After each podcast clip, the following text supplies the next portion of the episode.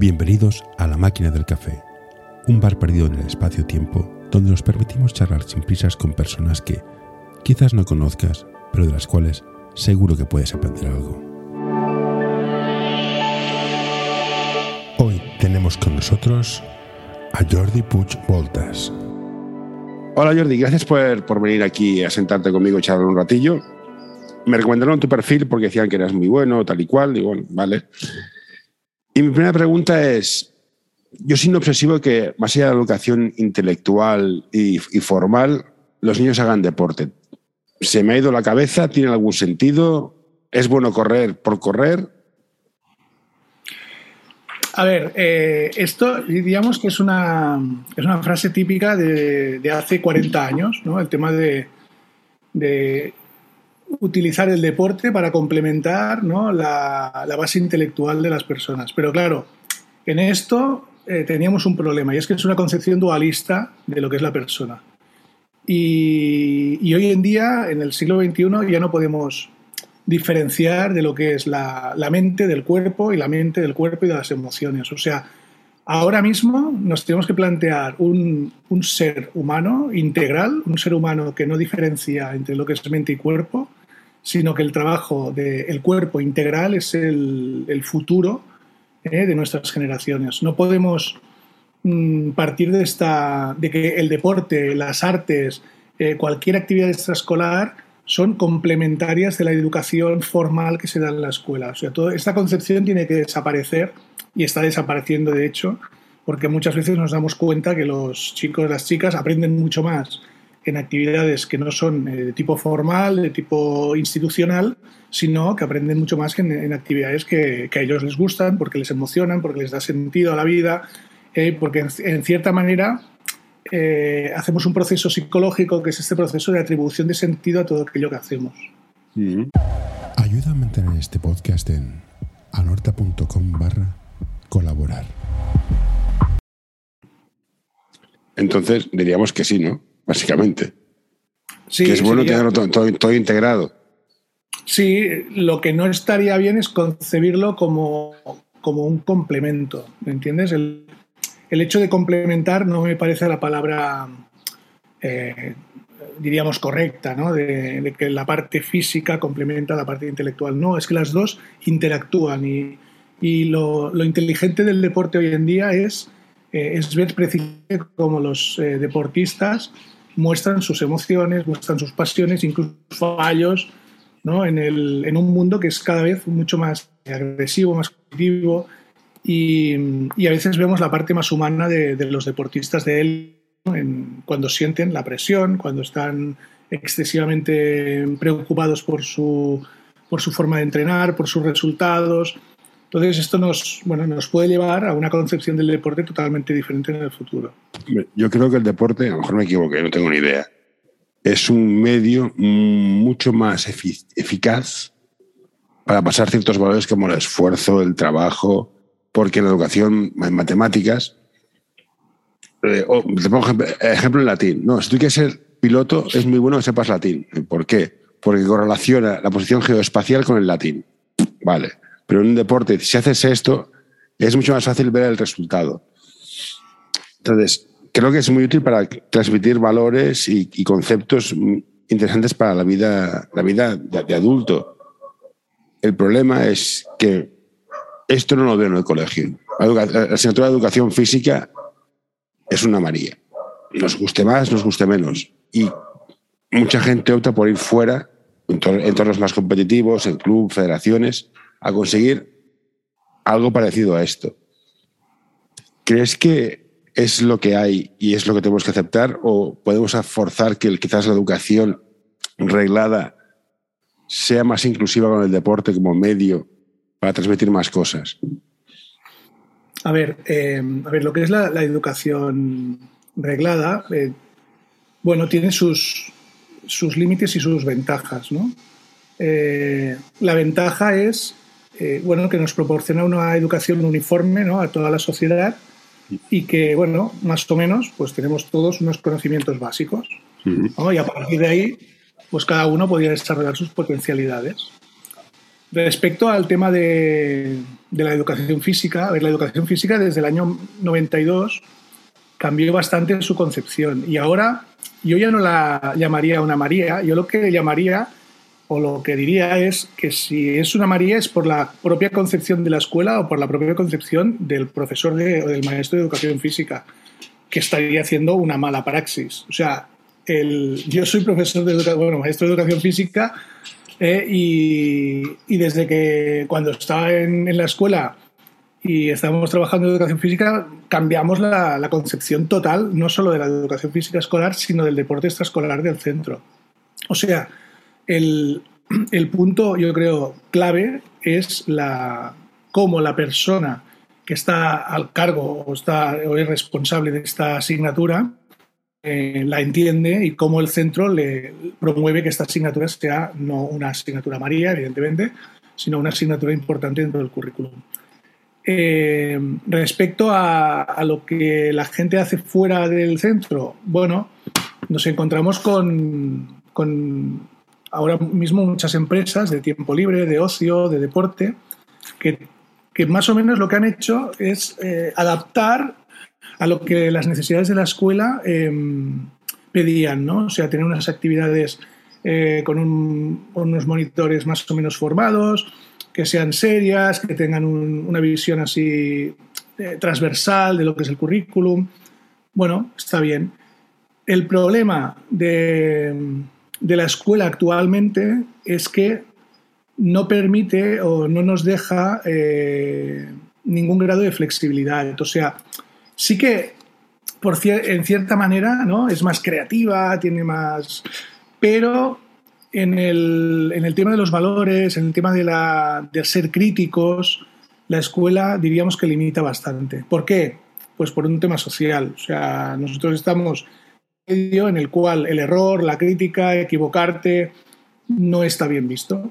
Y entonces, si alguien a los adultos nos discute eh, alguna decisión o algún tema, y más si es un niño o una niña, pues no nos gusta. Entonces, lo que, lo que nos interesa de la educación del futuro es que sea una, una educación crítica, o sea, que los, que los chicos y las chicas puedan cuestionarse cosas, puedan poner interrogantes a preguntas de toda la vida ¿no? que se han hecho y que las hemos respondido desde un punto de vista adulto, no desde un punto de vista infantil. Y el deporte, y esto eh, no está comprobado científicamente, pero sí que está, o sí que lo podemos visualizar ¿no? en la práctica deportiva.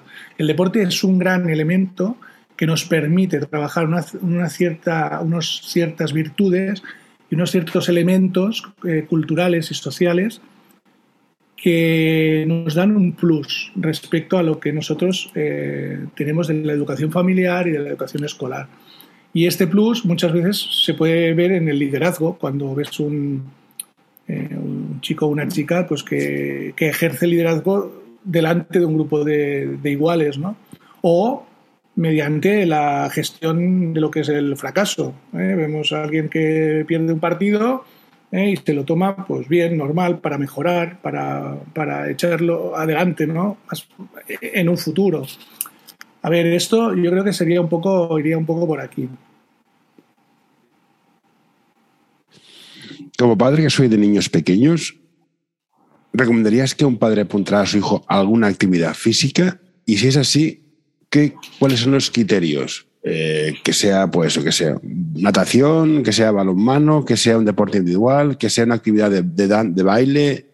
¿Cuál es el criterio cuando son pequeñitos, cuando son un poco más grandes, cuando son adolescentes? ¿Cuáles son los criterios para ti? Mira, precisamente este fue el estudio que yo hice en, en, en el año 2005 con mi tesis doctoral, ¿no?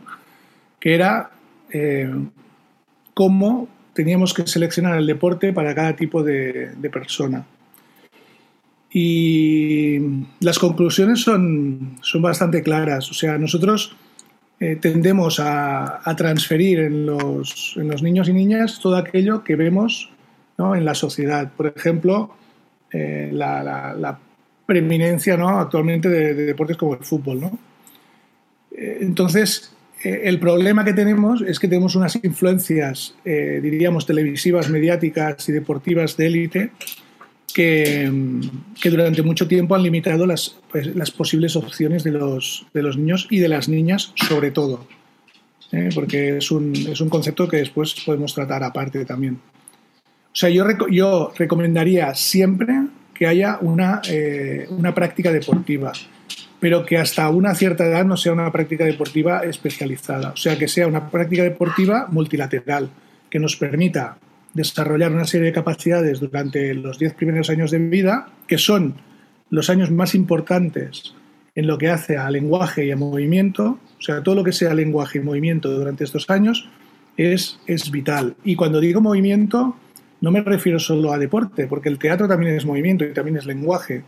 Y el, idioma es lenguaje. Eh, tenemos que tener una visión muy amplia de las actividades a las cuales eh, apuntamos o queremos que nuestros hijos hagan. Y sobre todo, no excluir las actividades por eh, cantidad de participantes o por la fama de estas actividades, porque no todo el mundo está hecho para el fútbol, ni todo el mundo está hecho para la gimnasia rítmica.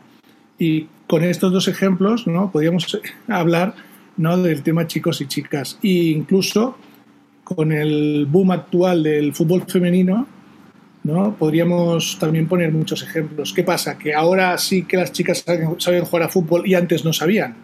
Esto no, puede, no funciona así.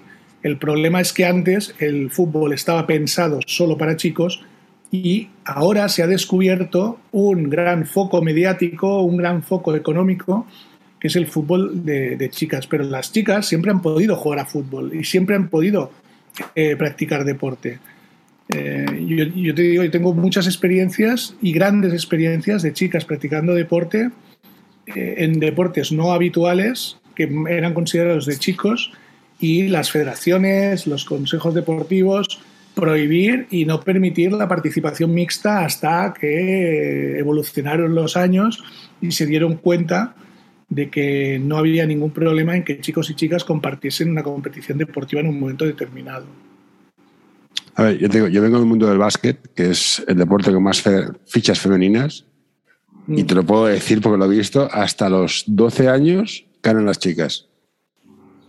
Punto. Entonces, me sigue fascinando, espero que esté equivocado, que a día de hoy hay, haya gente que diga que esto es deporte de chicas, deporte de chicos. Pues no veo por qué, pero bueno, hay gente pato. Pero sí que me ha interesado mucho es el tema del padre de los ambientes. Yo vengo del mundo del básquet, es un deporte que me encanta, pero alucino mucho cómo los padres subliman sus frustraciones en sus hijos. Esto cómo lo provienes, porque al final un entrenador de baloncesto tiene un niño y dices, mira, has de hacer esto, te entreno por aquí. Viene un padre y le pega cuatro gritos, le dice cuatro cosas y dices, y el niño dices, ¿a quién hago caso? ¿Qué está pasando? Yo venía aquí a divertirme, esto, esto no es normal. ¿Qué, qué, qué, qué, ha pasado? ¿Qué hacemos con los padres? Sí. Mira, esto es una historia que se viene repitiendo desde hace 40 o 50 años. O sea, muchas veces los padres apuntan a sus hijos a un deporte por frustración propia, o sea, porque ellos han querido practicar en un momento y, bueno, pues no, no, no, no, tuvieron éxito, ¿no? Y entonces piensan que su hijo pues puede tener el éxito que ellos no tuvieron. Otros porque se ven identificados con su hijo y se piensan que ellos son su hijo, ¿no? y piensan que viendo al, chico o a la chica practicando, pues ellos estarán más felices y más contentos. Y, y, en, y en cierta manera, eh, hay un. Yo creo que ha habido una evolución cultural de la sociedad, que nos hemos culturalizado más, somos, estamos más formados. Las, las personas que ahora llevan a sus hijos a practicar deporte tienen más formación, pero hay un problema, que esto nos ha generado Mm, el concepto este que le digo yo de padre listillo, ¿no? Del padre que quiere, eh, bueno, eh, entender de todo y saber de todo, ¿no?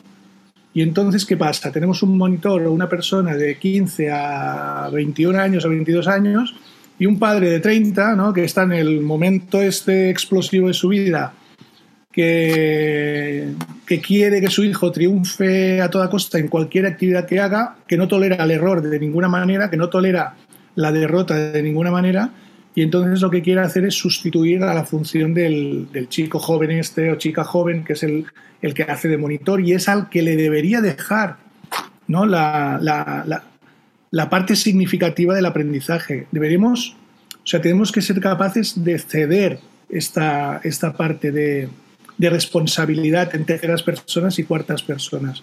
Y en esto, en esto juega un papel muy importante lo que es la de la formación de entrenadores de, de base.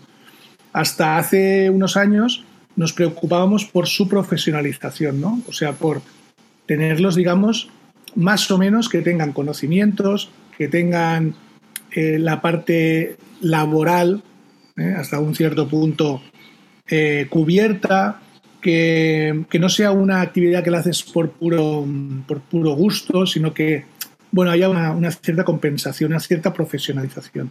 Pero aquí hay un problema, y es que mm, de esto no se vive, pero sí que es un elemento de pasión. Yo cuando entrenaba a básquet, en el momento de ir al entreno era el momento más feliz de mi vida. O sea, estaba contentísimo de tener yo un grupo, de poder llevar yo un grupo, ¿no? de poder marcar objetivos a ese grupo, de poder trabajar con ellos. Pero claro, siempre tenías que tener el apoyo de los padres. No que los padres estuvieran en contra y no que los padres hiciesen de, de entrenador. Entonces, lo que está muy claro es que los padres tienen esa responsabilidad, ponerse al lado y ayudar, ayudar en muchas cosas, porque eh, puedes ayudar con una frase o puedes ayudar con una mala pregunta. Eh, puedes eh, animar a que las cosas funcionen y también puedes equivocarte al final del partido y preguntar ¿no? cuánto hemos quedado. ¿no? Y a lo mejor el cuánto hemos quedado no es lo más importante. lo más importante es te has divertido, te lo has pasado bien, qué, qué, piensas de tus compañeros y compañeras. O sea, tenemos que cambiar un poco la, concepción esta paterna y materna que tenemos del deporte en la actualidad. Eh, estoy, estoy de acuerdo contigo. Y del mismo modo que tú estás haciendo formación de formadores, una de las cosas que pregunto bastante cuando entrevisto a, coordinadores es, ¿hay formación de padres? Dime, tu hijo va a venir aquí, estas son las normas, tú no puedes insultar a nadie, no puedes insultar a no sé quién, y cuando tu hijo salga, pregúntale, ¿te has divertido? Pero los padres van allá, soltar a su hijo, es la cosa que más quieren, y y a veces eh, los instintos naturales no, van alineados con lo que sería ideal para el hijo. Por eso digo, sería bueno, aparte de entrenador de hijos, el entrenador de padres, a una reunión el primer día y decir, mira, esto va a ir así, te pedimos este tipo de normas, o es ciencia ficción. Esto es, un, esto es un tema vital. Es un tema vital que se ha abordado poco, la verdad, se ha abordado poco. Y el problema, ya te digo, el problema es la diferencia de edad entre lo que son eh, el monitoraje ¿no? y, el, y, los, y, los, propios padres. Eh, aquí tendría un papel muy importante lo que es el propio club, ¿no? las personas responsables de un club, ¿no? el coordinador, los responsables, el, si hay un, jefe de sección, eh, que son los que deberían marcar la línea. Y la, la línea a todos los niveles, la línea disciplinaria, la línea táctica, la línea técnica y, esto debería quedar muy claro. O sea, la relación con los padres tiene que ser una relación eh, amable, fluida, porque lo que tú has dicho, ¿no? Nos traen y nos, nos, ceden lo que más quieren, ¿no? Pero hay que decirles que esta cesión tiene que ser completa. O sea, la cesión no puede ser parcial. De si veo, si algo no me gusta, eh, te quito a, a, a, mi hijo, ¿no? No, ¿por qué? Porque estamos en un medio que es un medio cambiante, el deporte no es eh, blanco o negro, el deporte es una evolución y tenemos que entender pues, que cuando los más pequeñitos empiezan a jugar, pues ahí hay toda una serie de elementos psicológicos, pedagógicos que hay que dejar fluir ¿no? y hay que dejar trabajar porque es lo que el niño en ese momento necesita. Y muchas veces sí que a lo mejor nos, dirían los padres, es que tienen que entrenar más horas, tienen que entrenar más tiempo, tienen que... ¿Sabes? Pero esto es la obsesión de eh, querer, querer correr demasiado, querer llegar a objetivos que no están preparados todavía demasiado pronto. Y esto lo estamos viendo en el deporte de élite. Estamos viendo deportistas que cuando llegan a un cierto nivel de competición, pues no pueden asumir ese, ese nivel, porque son muy jóvenes, no tienen, y detrás tienen psicólogos y tienen todo un equipo de personas que, está, que los están tratando y trabajando, ¿no? Pero esto no lo podemos aplicar ¿no? a, lo que es el, deporte escolar. Por lo tanto, la formación de padres es un, es un tema esencial ¿eh? y hay que, hay que abordarlo y también eh, hay que tenemos que firmar un contrato, que es el contrato aquel de cesión, ¿no? De, de, la personita esta que estamos trabajando con ella y que tenemos unos objetivos de futuro. Y son objetivos, yo te digo, de futuro, no son objetivos de presente. Antes has comentado ¿no? que el deporte es la forma más eficaz ¿no? de, transmitir virtudes, valores, todo esto. Yo diría que tiene que convertirse en la forma más eficiente, ¿vale? Porque la eficacia sí que la podemos conseguir si metemos todos los recursos del mundo ahí, ¿no? Pero nosotros no necesitamos eh, tantos recursos, lo que necesitamos es tiempo, lo que nos hace falta es tiempo. El recurso más eh, importante en este caso es el tiempo, dejar tiempo para que aquella persona madure, aquella persona pueda trabajar con constancia, con interés, que no se queme cuando llegue a los 12, 13 años, que es una etapa vital en la cual muchas eh, personas dejan de hacer deporte y después lo recuperan ¿no? a los 20 o 21 por una cuestión de estética. ¿no? Entonces es que quiere decir que algo nos hemos equivocado. ¿eh? Porque si yo recupero el deporte no para un tema de salud, no para un tema de bienestar físico, bienestar mental, ¿no? sino que lo recupero para la función estética, ¿no? para la función de belleza, ¿no? digamos, eh, en cierta manera me estoy equivocando, ¿no? porque la función estética y de belleza durará unos años, pero después se acabará, ¿no? Ahí necesitaré otro, otro tipo de valores, otro tipo de formas de, de trabajar. Entonces tenemos que ir viendo ¿no? hacia, hacia el futuro, ¿no? hacia dónde vamos. ¿no? Y incluso ahora estamos viendo prácticas deportivas pues que, que pueden ser perjudiciales para la persona, pero la persona, las personas las están practicando eh, sin, sin, ningún tipo de freno y sin ningún tipo de, incluso de consejo o de eh, preparación, digamos, correcta. Ahora comentas una cosa que me interesa mucho. Hay una franja de edad que se decías tú que la gente lo deja porque no juegan, por estudios, por lo que sea, y lo dejan mucho más las chicas que los chicos. ¿Qué podemos hacer para evitarlo? Hoy quiero recomendarte este podcast. El alma del juego by Soul Basketball, el podcast en el que charlaremos con personajes del mundo del básquet con diversidad de carreras, funciones y experiencias para que nos acerquen al alma de nuestro deporte, el baloncesto.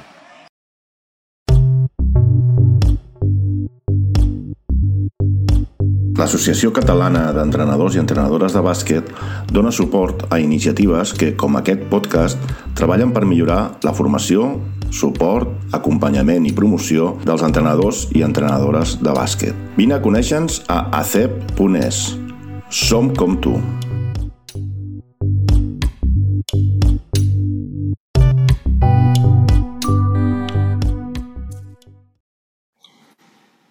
Pues mira, eh, que lo dejen más las chicas que los chicos es una cuestión de madurez. Es una cuestión de que no te, no te llena esa actividad. Esa actividad ¿Qué hacemos mal? claro, entra en competición con otras actividades o con otras situaciones de tu vida que son más interesantes. Entonces, lo que, lo que estamos haciendo mal es que no somos atractivos. O sea, igual, igual tenemos que cambiar la forma de, de proceder. ¿Qué está pasando? Que en la edad más importante, que son de los 12 a los 16 años, ¿eh? que es una edad clave para el desarrollo de la persona, o sea, no, no, estamos entendiendo la adolescencia desde el punto deportivo de una forma eh, correcta. ¿Por qué? Porque, bueno, igual los valores que nosotros queremos introducir no son los que ellos quieren tener. Igual la forma que ellos quieren practicar deporte no es la forma en que nosotros queremos que practiquen deporte. ¿eh? Por ejemplo, en estas, en estas edades les gusta mucho compartir con sus grupos, ¿no? con sus iguales. Y, si ves actividades que hacen, eh, les encanta hacer actividades, pero a veces son actividades que no son regladas, que no son eh, estrictamente ¿no? disciplinadas como nosotros queríamos. Entonces, posiblemente tenemos eh, que, bueno, que ser más abiertos, que tener buscar otros objetivos que no sean incluso tan competitivos, que sean más sociales, cambiar el formato de la competición. ¿Por qué no hacer competiciones en la adolescencia que sean de otro tipo? Y ya te digo, seguramente habrá algunos que querrán un tipo de competición más seria, más estructurada, y no habrá problema, y después seguirán un deporte como más, eh, diríamos, eh, federativo, ¿no? Y otros que seguirán un deporte más recreativo, ¿eh? en el cual, pues bueno, se lo vayan a pasar bien y no quieran tantas preocupaciones y no tampoco quieran eh, tanta, tanta presión ¿no? en este sentido. Entonces lo que, lo que debemos hacer es revisar ¿no? el tipo de deporte que ellos quieren y dejarlos participar en que escojan las actividades. Sí, yo aquí tengo una teoría muy pasajera que es que yo creo que el deporte es bueno porque sí. Entonces, hay ciertas edades que hay que hacer deporte porque lo haces divertido, es interesante, te lo pasas bien. Pero creo que hay instituciones y clubes que creo que cambian el, el, el resultado de hacer las cosas bien, que es ganar, por el objetivo. Y esto quema mucha gente en el camino. Y si mismo lo que tenemos que entrenar a los padres a ser buenos padres, que es que también había que entrenar a los clubes en plan, hasta cierta edad, olvídate, ganar no es un objetivo, pero lamentablemente vende. Claro. Mira, yo, yo por ejemplo, cuando, cuando estaba en, en, la, en la Salle Buenanova, una de las, de las primeras decisiones que tomamos fue que hasta los 10 años no hubiese deporte competitivo. Competitivo como tal. O sea, que habría deporte de iniciación y habría un deporte multilateral en el cual todos harían de todo y trabajarían todas las capacidades pero que la competición como tal empezaría a partir de los, de los 10 años. Y hasta los 10 años se hacían partidos, claro que se hacían partidos, pero era muy diferente. Era otra forma de hacerlo. Tú ibas un sábado al, al patio del colegio y, era un espectáculo porque veías niños y niñas jugando de, de, de todas las edades, eh, con mezclados, ¿sabes? Eh, con objetivos muy diferentes, que el objetivo principal era socializar, el objetivo principal era crear grupo, eh, hacer piña, que la gente quisiese participar en estas actividades, ¿no? Igual nos juntamos 300 o 400 personas cada, cada, vez que hacíamos una actividad de estas, ¿no? Y a partir de los 10 años se despertaba ¿no? La, la, el interés aquel por llegar a hacer algo más, ¿no? Ostras, voy a jugar un partido, ¿no? Y ahora... Eh, estaba el otro día eh, comentando ¿no? con un compañero y me decía, mi hijo ha participado en un torneo de estos de fútbol que se organizan ahora en el mes de junio, ¿no? Por la, toda la costa catalana y tal. O sea, por participar en un torneo de fútbol internacional, ¿no? Que vienen aquí, pues, 2.000 o 3.000 niños a participar, ¿no? Hay empresas que están ya organizadas cobrando 500 euros por niño, ¿vale? Para una competición de tres días y lo que les están dando a estos adolescentes es lo que ellos quieren, conocer, o sea, hacen un equipo de chicos de todo, de, todo el país, que cada uno viene de un sitio diferente. Meten a este equipo a trabajar durante tres días y a jugar partidos contra otros que vienen de otro país diferente. ¿Entiendes? La idea es buenísima, pero el problema cuál es? Que esto es un negocio para la gente que tiene dinero. Esto es un negocio para las élites. Sí, Entonces, claro. yo, yo lo que propongo es, vale, vamos a hacer esto, pero para todo el mundo. O sea, para que todo el mundo pueda jugar. Porque lo, lo que no podemos hacer es crear un deporte para élite, ¿no? Para los chicos y chicas de élite, y crear un deporte para. o no crear ningún deporte, ¿no? Para la gente que no puede permitírselo. Entonces, yo creo que la idea es muy buena, pero las empresas, los clubs, tienen que pensar en que no tienen eh, élite y no élite, tienen personas. Lo que tienen que hacer es trabajar por las personas. Mm. Cuando, cuando llegaba el mes de junio y nosotros nos íbamos de colonias, nuestra principal prioridad era que viniese cuanta más gente mejor de colonias. Y crear grupo, crear estructura. Eh, los padres les encantaba que los chicos viniesen de colonias y las chicas. Y en las colonias hacíamos deporte, hacíamos teatro, hacíamos música, hacíamos multitud de actividades, ¿vale? Que durante 15 días, durante un mes, porque había chicos que se apuntaban todo el mes al final, era, eh, era un espectáculo. O sea, aquello era, era fantástico. Y veías allí una evolución, veías allí una mejora, una maduración de la persona. Voy a hacer dos preguntas. Eh, tuve la suerte de hablar con Miguel Estellé, que es entrenador de Specials. Uh -huh es importante también para la gente, este tipo de perfiles, el, el deporte. O sea, si tú tienes, eres padre, tienes un hijo que tiene eh, que síndrome de Down, cualquier tipo de... ¿Es bueno que vengan a hacer deporte? Yo creo que sí, porque yo los veo jugar y, y es el mejor equipo de básquet que he visto nunca. O sea, para mí es, es lo que... ideal. Es lo ideal, ¿eh? es, es, la filosofía es la ideal. Que es que es importante que los padres, mira, eh, hay lo que hay, pero apúntalo porque le irá muy bien a nivel personal y de desarrollo. Es lo que te decía antes. O sea, todo lo que sea excluir eh, no es educativo. Entonces, eh, actualmente estamos trabajando con educación inclusiva en lo que es la escuela y yo creo que es un punto muy importante. Por eso te decía antes, ¿no? Que la escuela hace cosas bien, ¿no? Y cosas buenas. Esto es una cosa buena porque nos está diciendo que en la sociedad hay personas, no de segunda ni de tercera, sino que hay personas. Y entonces las personas tenemos que tratarlas todas por igual. Cuando tenemos una persona que tiene algunas necesidades eh, específicas, tenemos que ayudarla a esa persona. No podemos negarle ningún derecho, no podemos negarle que haga deporte. Al contrario, hay que ayudarla a que haga deporte y si puede ser que haga deporte con eh, cualquier tipo de persona, no solo con sus iguales, sino con cualquier tipo de persona. Cuando hablamos de los specials, cuando hablamos de, del deporte adaptado, estamos hablando de una sociedad que se preocupa por, su, por sus personas. Entonces, cuando tú tienes un hijo, tienes alguna persona que, que tiene estas dificultades, lo que tienes que hacer es abrirle ¿no? la posibilidad de que practique deporte.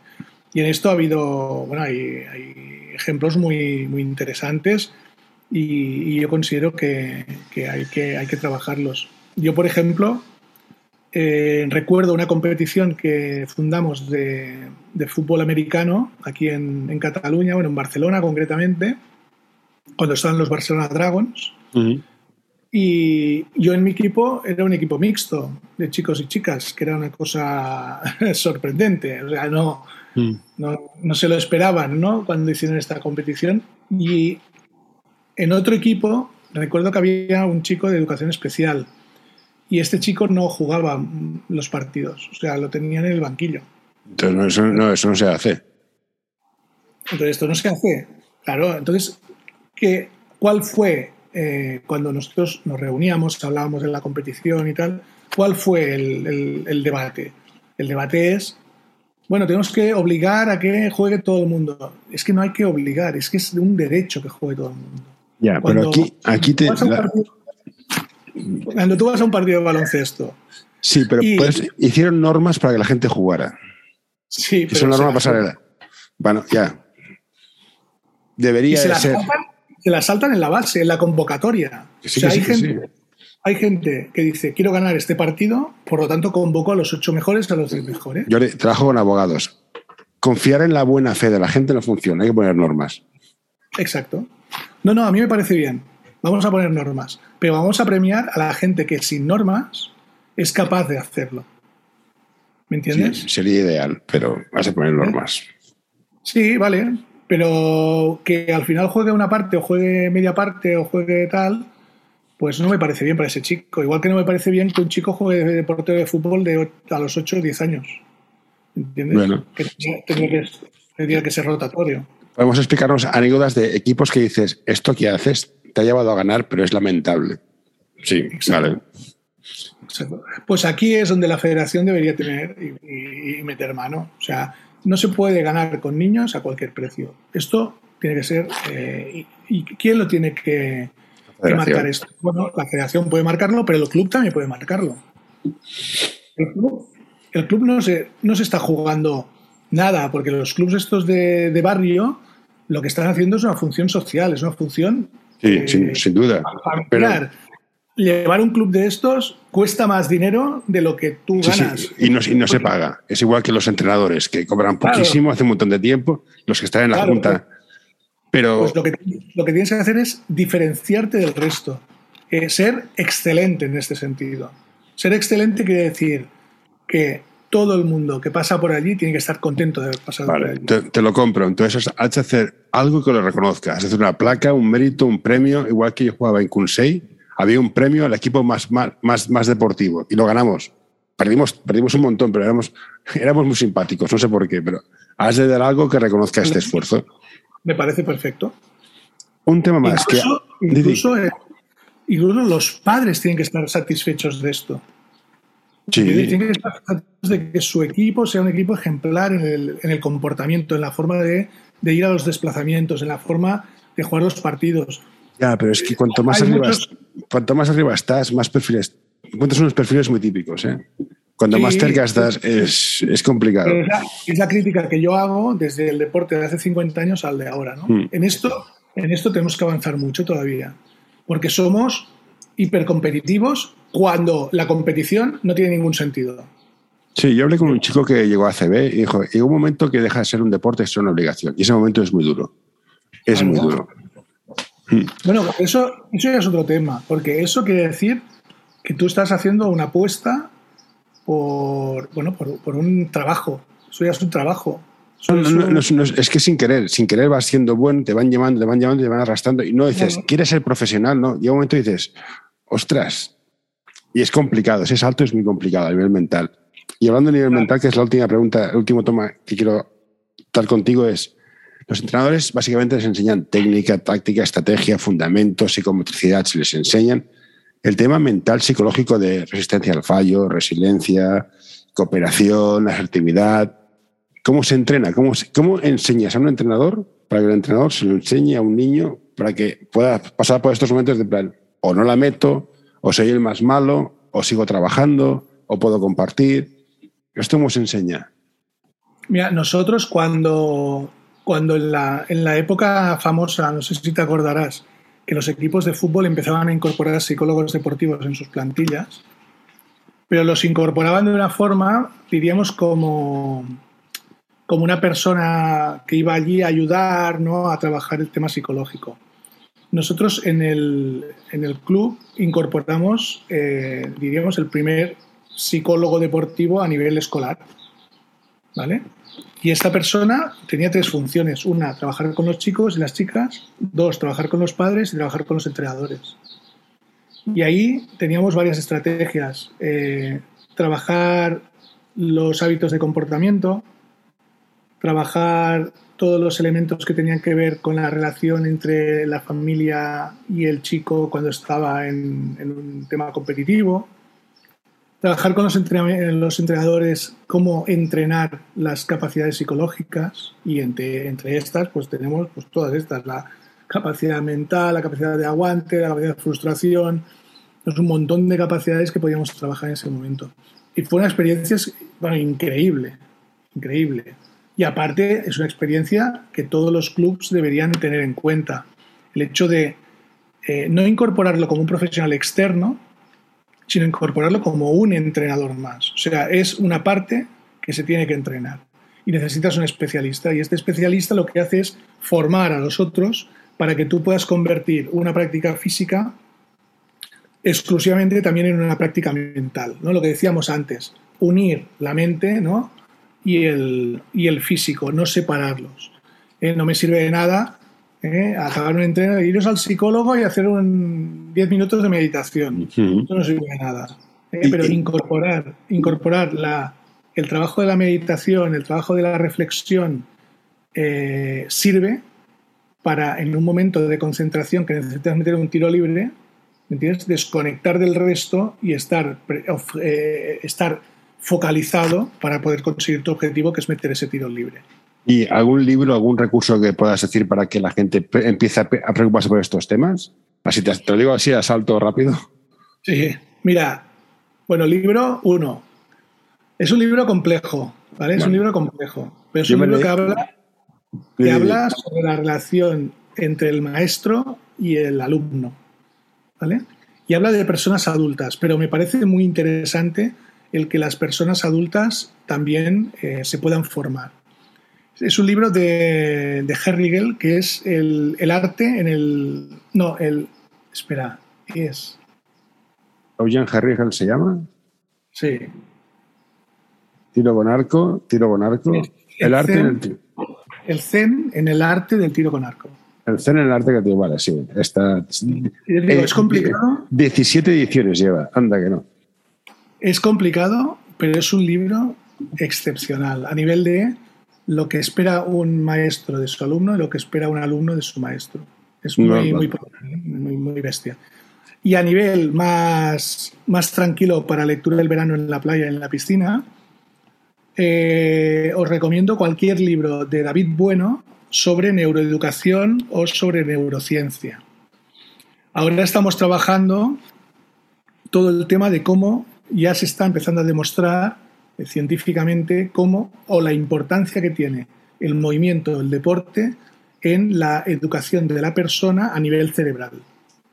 ¿Vale? Bueno, y David pues- Bueno, pues, Pero esto no Es se demostró ya hace tiempo que es, si imaginas la situación, tus músculos, quieras que no, se Sí, adaptan pero- y lo adelantan. pero- Había una base pero por ahí teórica.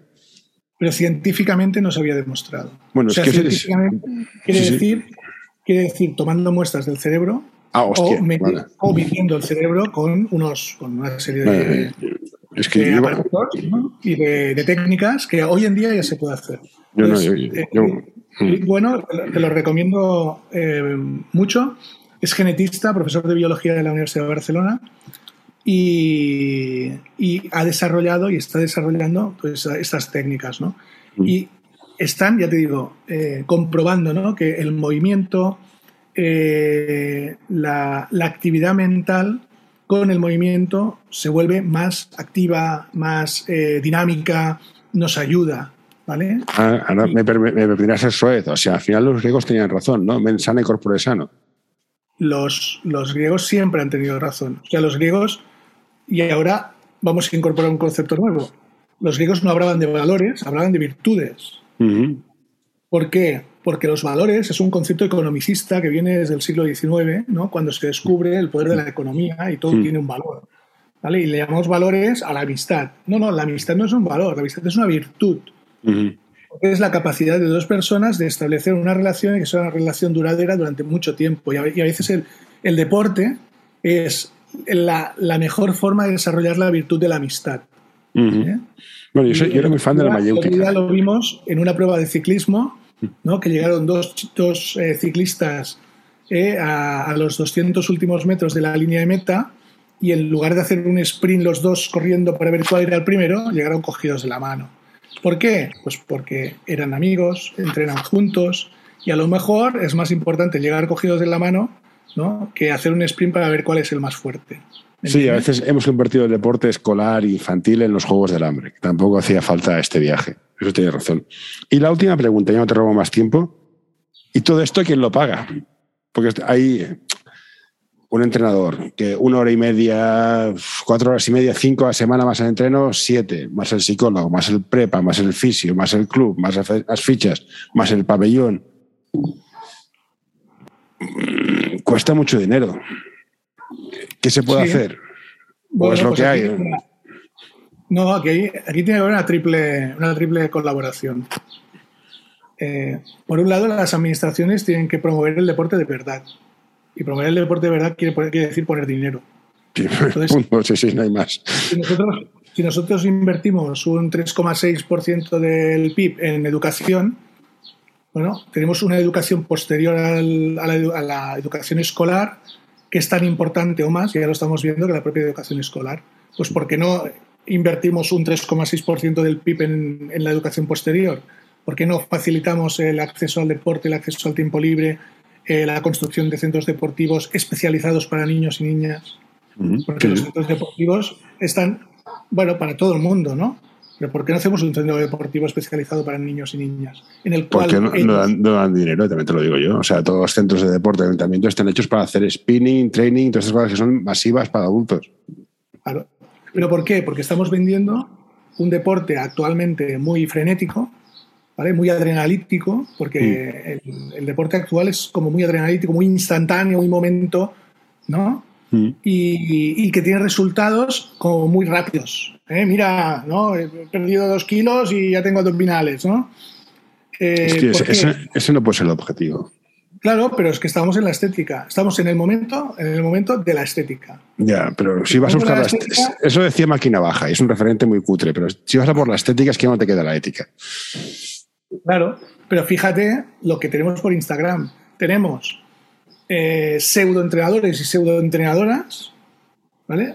Que tienen mm, miles de seguidores, ¿vale? ¿Por qué? Porque quieren replicar ese cuerpo que están viendo o esas actitudes que están viendo eh, que, que nos promocionan en las redes sociales. Y eso lo está copiando la sociedad en su vida, en su vida real. Es un avatar. Sí, sí, el, te- ah, el tema de las redes sociales abriríamos un melón muy grande. Y, Claro, claro. Y yo, yo pediría que se cumpliera la ley. Hasta después de los 14 no puedes, tener cuenta, cuenta en Instagram. Pero no se está cumpliendo. Pero bueno, eso sería un No, tema. no, ya te digo, a partir de los 14 se está cumpliendo y hay gente que son influencers con 21. ¿no? Y dices, bueno, no sé, ¿qué, qué, qué es lo que nos tienen que vender? ¿no? O sea, ¿qué me está vendiendo esta persona a mí? ¿no? Mira, la última que vi fue una influencer que dijo, no, esta botella de agua no hidrata porque no pone que hidrata. dices, vale, chata. Dos millones de seguidores, una burrada de esta. Bueno, pues vale, estamos seleccionados para la extinción. Hay dos millones de personas que están de acuerdo ¿no? con esa teoría, ¿no? Están de acuerdo con eso. Y Sí. después, lo que decíamos de la financiación, eh, la administración pública es una, y de administraciones públicas tenemos varias, ¿eh? O sea, no tenemos, No, tenemos, una. tenemos una, dos, tres, cuatro, cinco, seis. Exacto, o sea que mm, dinero yo creo que nos falta. De impuestos tampoco pagamos pocos.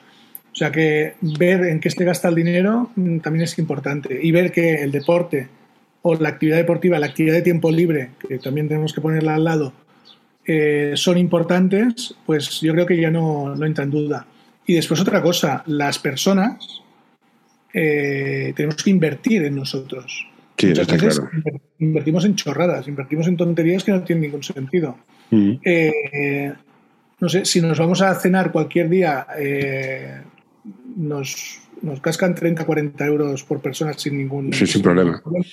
Y cuando tú dices que la actividad deportiva de tu hijo vale 30 o 40 euros al mes, mm, Sí, sí, no, sí, estoy de acuerdo. Pero esto, esto es mi- mi pelea de, mi pelea de siempre. Salió un estudio que la pobreza o la falta de alimentación afectaba al rendimiento escolar. Oh, grandes campañas. Es muy fácil. Pon obligatorio comer en el colegio. Y se acabó. Si te gusta este episodio, por favor, deja un comentario o compártelo con tus amigos. Ya sé que es una pesadez y todos lo pedimos, pero ayuda bastante. Precio por precio te sale igual. Pero bueno, son voluntades que no. Es más rentable, lamentablemente, a nivel político, hacer la campaña de marketing que, pa- que pagar la solución. Y a partir de aquí, está claro. Bueno, no quiero, no quiero acabar así tristón. Eh, mm, Jordi, no, no, no se me ocurre más preguntar, me he quedado muy chafado con esto. En todo caso, darte las gracias por estar aquí. Un placer y, y a ver si un día cuaja lo que dices, que tiene, tiene bastante sentido. En todo caso, darte las gracias y Muy bien. Muchas gracias a ti. perfecto. Venga, cuídate. Hasta ahora.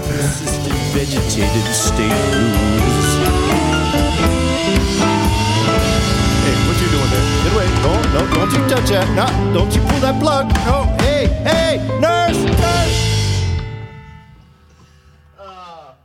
All right, I'm done.